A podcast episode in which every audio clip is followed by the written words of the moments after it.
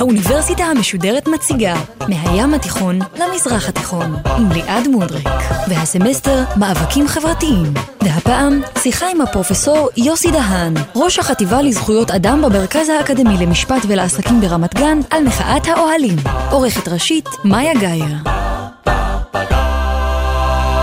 ערב טוב לכם, האוניברסיטה המשודרת. ממשיכים לנסות להבין את פשרם של מאבקים חברתיים כאן ובכלל, ואחד המאבקים החברתיים אולי הכי משמעותיים, ודאי של התקופה האחרונה, הוא קיץ 2011. אז העם דרש צדק חברתי, האם הוא קיבל זו שאלה אחרת? אנחנו ננסה להבין את פשרו של הצדק החברתי הזה, שדרש העם אז בקיץ, וגם איך אפשר להבין את המחאה החברתית דרך כלים תיאורטיים אקדמיים. איתנו פרופסור יוסי דהן, שלום לך. שלום רב. אפשר לאפיין את המחאה הזו בכלים תיאורטיים כמחאה אחרת, שונה? המחאה הזו אה, היא לא מחאה שונה אה, ממחאות אחרות שהיו באותה תקופה בעולם, במידה מסוימת היא למדה מהן או חיכתה אותן.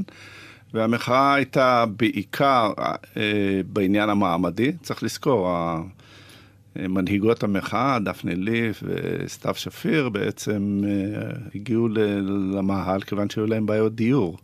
כלומר, זה התחיל מבעיות קיומיות של, של דיור וחוסר יכולת אה, להתקיים באיזשהו אופן אה, מכובד. אגב, אתם היום מבינים כמה ספונטני זה היה? כי זה הוצג בהתחלה כמהלך מאוד ספונטני, אבל אני... הפך להיות למשהו מאורגן גדול. זה היה ספונטני, כן, זה היה ספונטני, שזה היה אחד היתרונות, והם נגעו בעצב מאוד רגיש, הם נגעו במצוקות של הרבה מאוד אנשים, דומים להם אה, ואחרים, ומצד שני הספונטניות גם הייתה עקב אכילס של, של המחאה הזאת, כי לאורך זמן לא היה ברור מה הם רוצים בדיוק.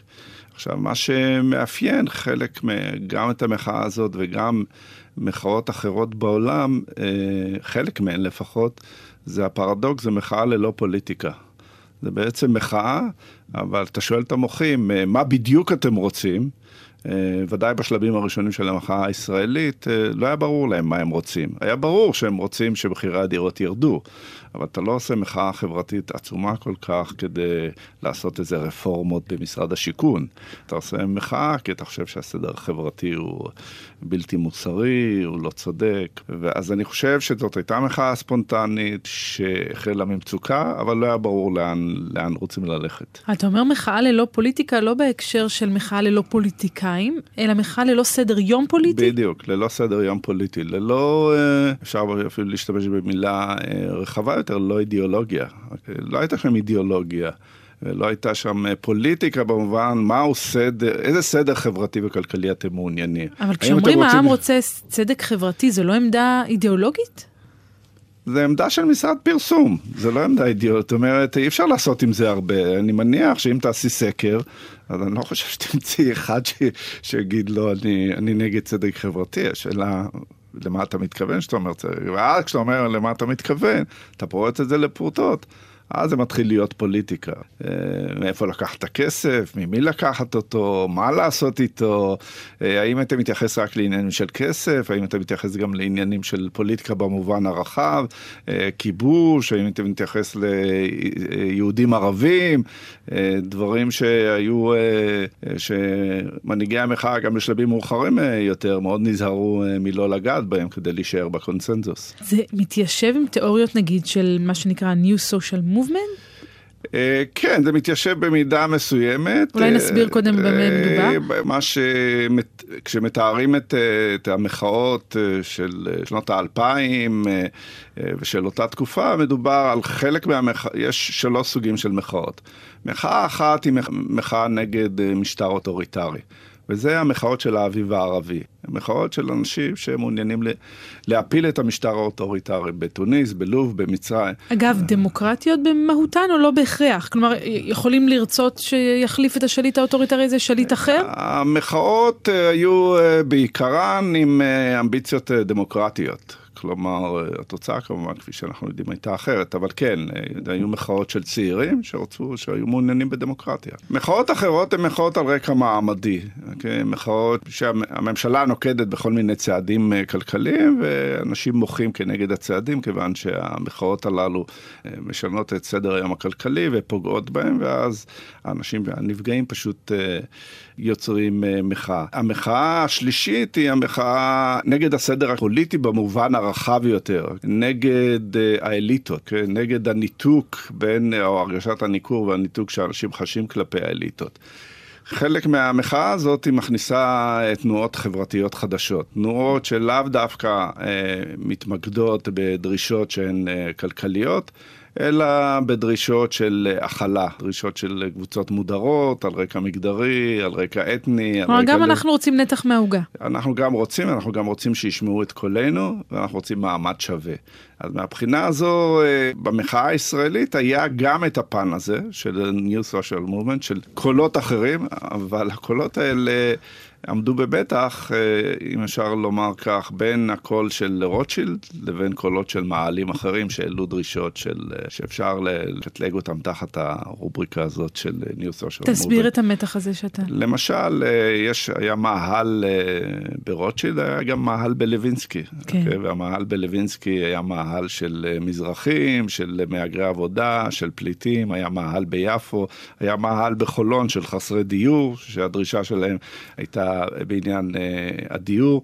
היה אפילו הבדל בשפה, בעוד שברוטשילד דיברו על דיור בר השגה, אנשים במקומות אחרים דיברו על דיור ציבורי, אוקיי, שהמדינה צריכה לבנות דיור ציבורי כי הם לא יכולים להשיג דיור בר השגה, אלה קטגוריות אחרות. ואני חושב, היה, הייתה גם הבחנה כמובן בפרופיל הדמוגרפי של המאהלים השונים.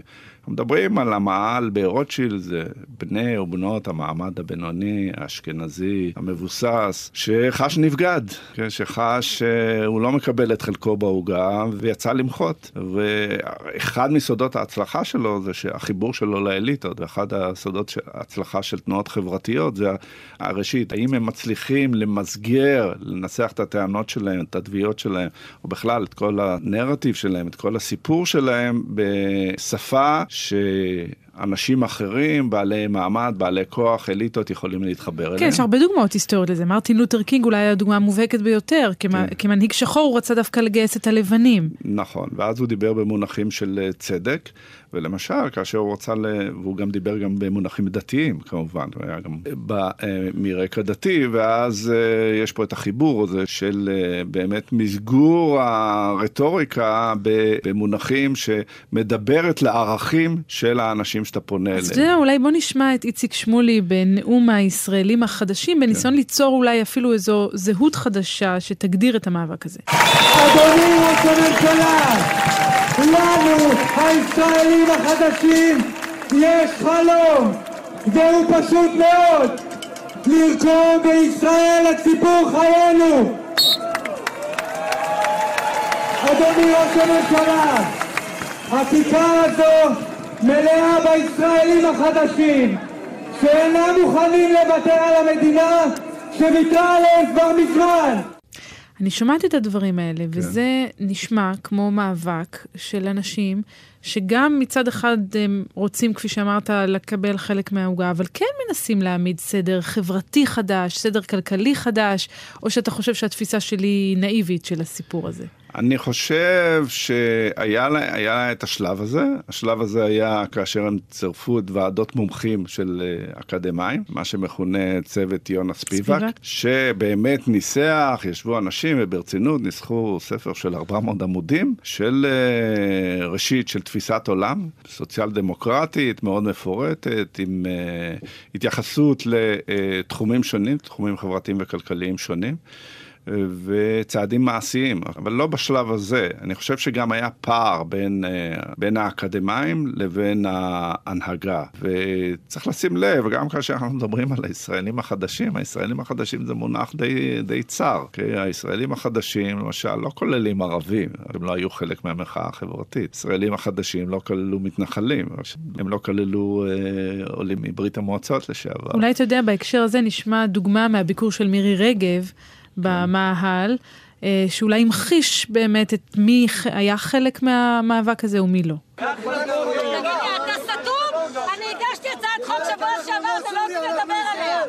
אז אתם החברים שלכם, אתם מפריעים כנראה. אני אומרת שאני שמחה, איפה את רוצה שאני זה לא מעל שלך, זה מעל של הציבור. אני יושבת פה. הציבור זה לא את, לא הציבור, גם הוא בעצם אנחנו שמענו ש... כאן בסוף הדברים איך מנסים להוציא אותה מהמאהל ואומרים לה, הציבור מבקש שתלכי. אז אתה אומר זה ציבור מאוד מסוים שהיה זכאי להיכנס למחאה הזו? אני לא יודע אם הוא היה, זה היה כרטיס כניסה, אבל שהמחאה דיברה אליו, אה, כללה אותו. צריך לזכור, אחד הדברים היותר אה, מאכזבים, מבחינתי לפחות, במחאה הזאת, זה... זאת לא הייתה מחאה דמוקרטית, כלומר, הייתה קבוצה של מנהיגות. אה, ושוב, בניגוד למה שקרה במקומות אחרים, שלא הייתה מעוניינת במנגנון דמוקרטי של, אה, של הכלת קולות. למשל, אני זוכר שהייתה הצעה מהמאהלים, עשרות מאהלים שהיו אה, ברחבי הארץ, ש... ההנהגה בעצם תורכב מנציגי מאהלים, כאשר uh, כל מאהל ישלח נציג, וכך uh, יתקבלו החלטות. וההנהגה המצומצמת, אלה שהחלו את המחאה, התנגדו לעניין הזה. אז זה לא עניין של כרטיס uh, כניסה, זה עניין של uh, ראשית, uh, לא היה מראש מבחינה דמוקרטית רצון להכיל, ב', היו קהלים באמת. ובמידה מסוימת היו להם טעמים מוצדקים לכך. שראו במחאה הזאת מחאה פוליטית, למרות שאנשי המחאה ניסו להסתיר אותה. ואתה מדבר רגע, נגיע לעניין הפוליטי, אבל אתה מדבר על הדמוקרטיזציה של העניין, כן. ואני משווה את זה נגיד למחאות אחרות, כמו אוקיופאי וול סטריט, או כמו המחאה בספרד, ושם הסיפור היה אחר. ודאי, הסיפור היה אחר, כיוון שראשית, הרעיון המרכזי היה שהמחאה היא נגד uh, משטר של אליטות, נגד אליטה פוליטית וכלכלית ש... שמנצלת את העם, צריך להילחם נגדה. וצריך להציע אלטרנטיבה, אלטרנטיבה אה, פוליטית ואלטרנטיבה פוליטית דמוקרטית, אה, רדיקלית. הרדיקליות הזו באה לידי ביטוי ביישום של מודל של דמוקרטיה השתתפותית, כאשר נציגים ממאהלים בספרד אה, נבחרים לאספה הכללית, ובאספה הכללית יש להם קול, והם מחליטים החלטות תוך כדי דיון, או ב Occupy Wall Street היה דבר אפילו יותר רדיקלי, של מתן קולות לכל המשתתפים, אבל היה כלל שאמר שהראשונים שידברו זה הנציגים של הקבוצות המודרות, אוקיי? הם יקבלו אה, זכות ביטוי ראשונית, כיוון שבסדר הדברים הרגיל הם לא מקבלים זכות ביטוי. זה רחוק מאוד ממה שהיה בתל אביב. אני שומעת את הדברים שלך ואני אה, מבינה את הנימה מאוד ביקורתית שיש לך כלפי המחאה החברתית הזו, אולי אפילו המאוכזבת, אני לא יודעת, אה, לא רוצה לייחס לך דברים אה, שאולי לא נכונים, אז תקן אותי אם אני טועה, אבל אני רוצה לומר מצד שני, אי אפשר להמעיט גם בהישגים. ההישגים של המחאה הזו, אולי זה שיצאו בפעם הראשונה כל כך הרבה אנשים לרחובות, וזה שבכל זאת השתנה כאן השיח החברתי-כלכלי בעקבות המחאה, או שאתה חושב שזה תיאור לא, לא מדויק? שהייתה, לא, אני חושב שהייתה תרומה בשינוי השיח, ודאי תרומה משמעותית, היו גם הישגים ממשיים. כמו חינוך חינם לגיל הרך, כן. אה, כמו צעדים, אפילו נקודות זיכוי לאבות אה, אה, לילדים עד גיל שלוש, וכשמסתכלים על ועדת טרכטנברג, אז רואים שהממשלה אימצה הרבה מאוד מסקנות של הוועדה, אומנם לא ישמח חלק גדול מהם. היו, יש איזה שהם, יש איזה שהם הישגים, זה לא... אבל אני חושב שהאמביציה הייתה יותר גדולה, כלומר, כאשר מדובר על מחאה חברתית שמעוניינת בצדק חברתי ומדברת במונחים מהפכניים, אז האכזבה היא, האכזבה היא גדולה יחסית להישגים הללו, אבל עדיין אני חושב שיש אה, שני דברים אה, שמחאה חברתית או מהפכה חברתית צריכה לעשות, זה ראשית לשנות את יחסי הכוחות וליישם עקרונות דמוקרטיים, ליישם תרבות דמוקרטית. ודבר שני, אה, כאשר מדובר, מדובר על מהפכה, אם אתה עושה את המהפכה במסגרת הסדר החברתי האידיאולוגי הקיים, שהוא סדר אה, ניאו-ליברלי, כן. ואז אתה עושה תיקונים כאלה, תיקונים שם. או שאתה רוצה להביא אה, סדר חדש. אז אני רוצה ש... בנקודה כן. הזו לשאול אותך, באמת נופפו שם בדגל הצדק החברתי. כן. מושג הצדק החברתי שאתה עסקת בו רבות במחקר שלך, באיפה הוא נולד? מה הורתו? אה, צדק חברתי, אה, כמובן, צדק, התביעות לצדק חברתי היו במהלך כל ההיסטוריה, אבל אם אנחנו מסתכלים על, במובן תיאורטי, הניסיון הרציני ביותר, שבעצם יצר את כל הדיון וקבע את הפרמטרים, בעצם מעוגן בפילוסופיה של פילוסוף אמריקאי בשם ג'ון רולס, שכתב ב-71 ספר תיאוריה של צדק חברתי. פשוט שינה את כל הדיון לא רק בפילוסופיה, גם בכלכלה, במשפטים, במדעי החברה בכלל, ו... ואז, לאחר שהוא ניסח את התיאוריה שלו, מה לדעתו צריכים להיות עקרונות אה, של צדק חברתי של חברה דמוקרטית. אבל מה הם אומרים, רק כדי שנבין את המהות? אה, שני העקרונות של אה, רולס, אה, רולס סבר שחברה דמוקרטית, שבה אנחנו מתייחסים אל אנשים כאל אנשים שווים וחופשיים, ואנחנו מתייחסים למה שהחברה יוצרת כפרי של שיתוף פעולה. אז עקרונות צדק שצריכים להנחות חברה כזאת, כאשר היא מחלקת מה שהוא מכנה טובין ראשוניים, שזה חירויות, הזדמנויות, הכנסה, עושר. צריכים להנחות אותה שני עקרונות. עקרון אחד זה שכל אחד ייהנה מסל של חירויות הגדול ביותר האפשרי. אה, כמובן שגם לאחרים יהיה את אותו סל. והעיקרון השני שמורכב משני עקרונות אה, משנה, עקרון המשנה הראשון זה שוויון הזדמנויות הוגן, כל מה שקשור לתעסוקה וחינוך. אה, כל אחד צריך ליהנות משוויון הזדמנויות הוגן. מה זה אומר? זה אומר למשל בחינוך, שאנשים שבאים מנסיבות חברתיות וכלכליות אה, נחותות יחסית, אה, כן. צריכים לקבל העדפה, צריכים להקצות להם יותר משאבים.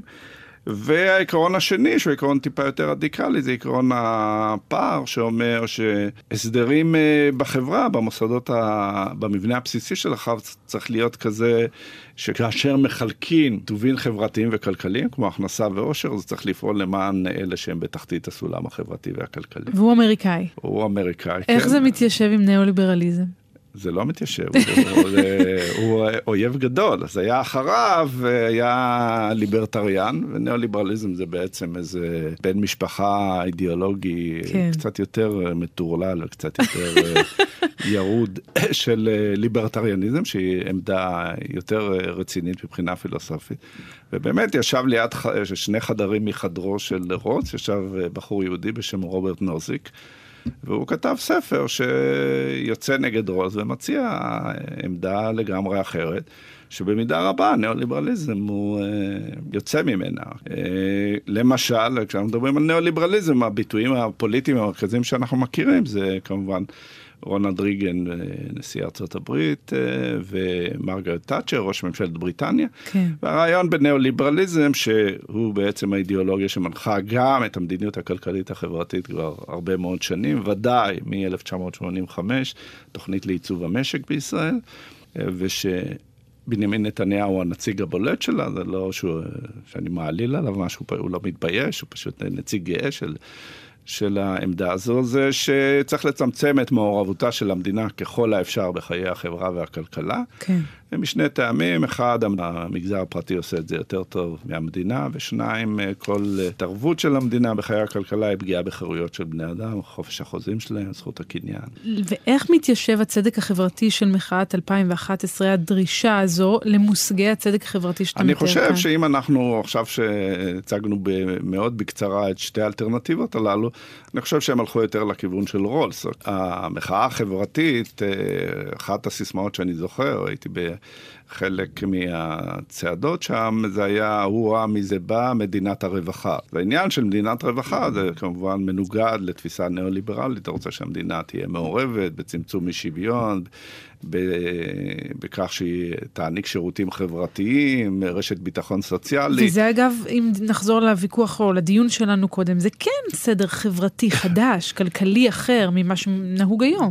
כלומר, זו דרישה יותר רחבה מרק דיור בר השגה. כן, זו דרישה יותר רחבה.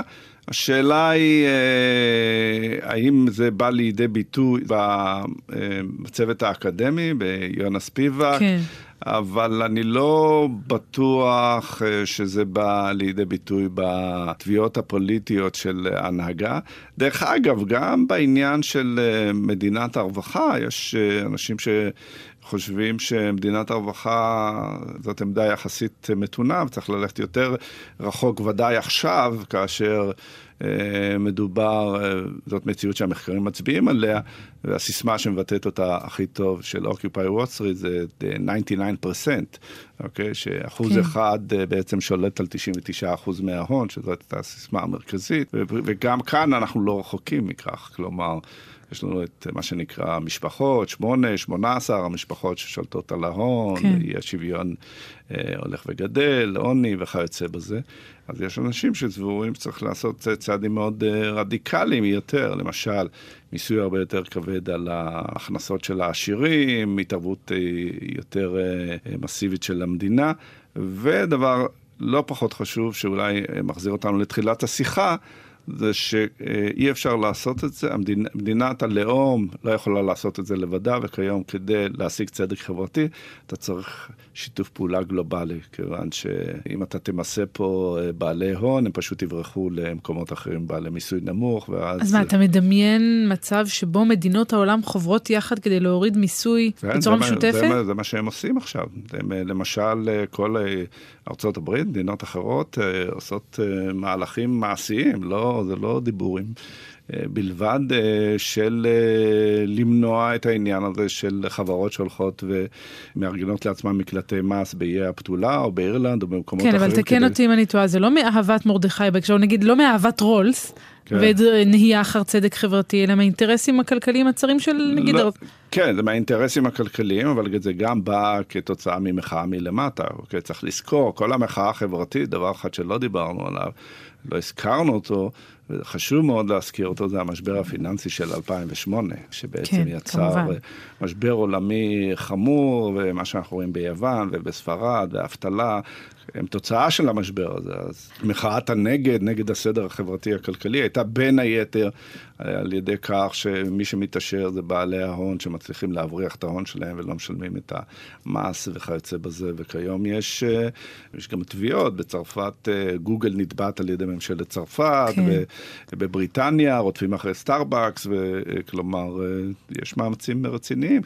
כי אנשים מבינים שבעולם גלובלי אתה צריך גם מוסדות בינלאומיים וכללים גלובליים, כן. כי מדינת הלאום לא יכולה בעצם... אז זה בטח יהיה מעניין, אם יש שינוי עולמי חובק, זה ודאי יהיה נושא שצריך עוד לדון ולחשוב עליו אה, לא מעט. אנחנו מתקרבים לסיום ואני רוצה לשאול אותך, אין לנו את פרספקטיבת הזמן עדיין הראויה כדי להעריך את האירוע הזה ואת כן. השלכותיו. אבל בכל זאת אפשר לנסות להבין האם אירוע המחאה הזה הוא בעצם עוד דרך שבה אנשים הוציאו קיטור ו... בעצם מטרותיהם נידונו לכישלון, או שיש כאן אירוע מכונן מבחינה חברתית, מבחינת מאבקים חברתיים בישראל? אני חושב שזה באמצע איפשהו, אה, במובן הזה של אה, מה שקרה לאורך שנים זה שהמעמד הבינוני די קנה את האידיאולוגיה הניאו-ליברלית, שהמדינה לא צריכה להתערב, שוק חופשי, ו... ואני חושב שמה שהמחאה או המציאות עשתה זה פשוט האנשים הבינו שהדיל הזה לא טוב עבורם. שהם נדפקים בדיל הזה, ואז הם התחילו לפתח כלים ביקורתיים ולעשות, אה, וליצור מחאות פוליטיות נגד ה... ואז מהבחינה הזאת גם נוצר השיח ונוצר הקהל, שבדרך כלל לא היה הקהל שיצא נגד המדיניות אז, הזאת. אז נתחיל קודם כל, אולי הישג אחד, זה כן שינוי תודעתי אצל כן. האינדיבידואל. נכון. כלומר, האינדיבידואל היום בישראל, ובעוד מקומות כמובן בעולם, אומר, אני לא מוכן להסכין עם המצב הקיים, הוא לא טוב לי, מותר לי לעשות משהו בעניין הזה. ודבר שני, זה העניין של uh, כרסום, uh, האידיאולוגיה השלטת, תבנית המחשבה השלטת, תבנית הערכית השלטת של מאז שנות ה-80, שמתרחש גם במדינות אחרות, וזה הספקנות כלפי האידיאולוגיה הניאו-ליברלית וחיפוש אחר אלטרנטיבה, שזה גם הישג. דבר אה, נוסף, אה, זה אה, יצר פוליטיזציה במובן מסוים של חלק מהאוכלוסייה שהיה לא פוליטי. כן. Okay? אוקיי? ומבחינה מעשית, כפי שדיברנו בתחילת השיחה, היו גם צעדים מעשיים, הישגים של, של המחאה, חינוך לגיל הרך, ואני חושב שההשפעה שלה עדיין נמשכת, היא נמצאת בתוך השיח החברתי. התחלנו ואמרנו שזה היה אירוע ספונטני. לו אתה היום מתכנן את המחאה החברתית הבאה, מה אתה עושה אחרת? אני חושב שאחד הדברים בפוליטיקה שחשוב, והרבה מאוד אנשים מתבלבלים גם בעידן הזה, שהם חושבים שפייסבוק מחליף ארגון פוליטי, וזה העניין של... כדי לעשות שינוי אתה צריך אה, להקים ארגון, אתה צריך להקים מוסדות פוליטיים, אתה צריך להקים, אה, לגייס אנשים שמחויבים לטווח ארוך. צריך להיות לך ברור מה אתה רוצה, כן, לנסח. צריך להיות לך ניתוח ביקורתי מפורט של המצב הקיים, של היעדים שאתה רוצה, איך אתה רוצה להשיג את זה. תוכנית רציונלית, וזה חשוב, הרמה הסימבולית אה, חשובה, השיח חשוב, אבל אה, אין תחליף למעשים ולארגון אה, כשאתה רוצה לעשות שינויים פוליטיים. אז מה, ניפגש בקיץ 2021? אני מקווה שלפני. תודה רבה לך, פרופסור יוסי דהן, על השיחה הזו, מחאת 2011, גם בראייה יותר רחבה וגם אולי צופה פני עתיד. אני רוצה להודות מאוד למאיה גאייר, שעורכת את התוכנית הזאת, העורכת הראשית שלה, על העריכה וההפקה נוגה קליין, על הביצוע הטכני אלון מגדל. אנחנו מסיימים כאן, ניפגש בשבוע הבא. ba ba ba ba ba Ba-da-ba-ba-ba. Ba-da-ba-ba-ba. האוניברסיטה המשודרת, מהים התיכון למזרח התיכון. ליעד מודריק שוחחה עם הפרופסור יוסי דהאן, ראש החטיבה לזכויות אדם במרכז האקדמי למשפט ולעסקים ברמת גן, על מחאת האוהלים. עורכת ומפיקה נוגה קליין, מפיקה ראשית אביגיל קוש, מנהלת תוכן מאיה להט קרמן. האוניברסיטה המשודרת בכל זמן שתרצו, באתר וביישומון של גל"צ, וגם בדף הפייסבוק של האוניברסיטה המשודרת. Ba-da-ba.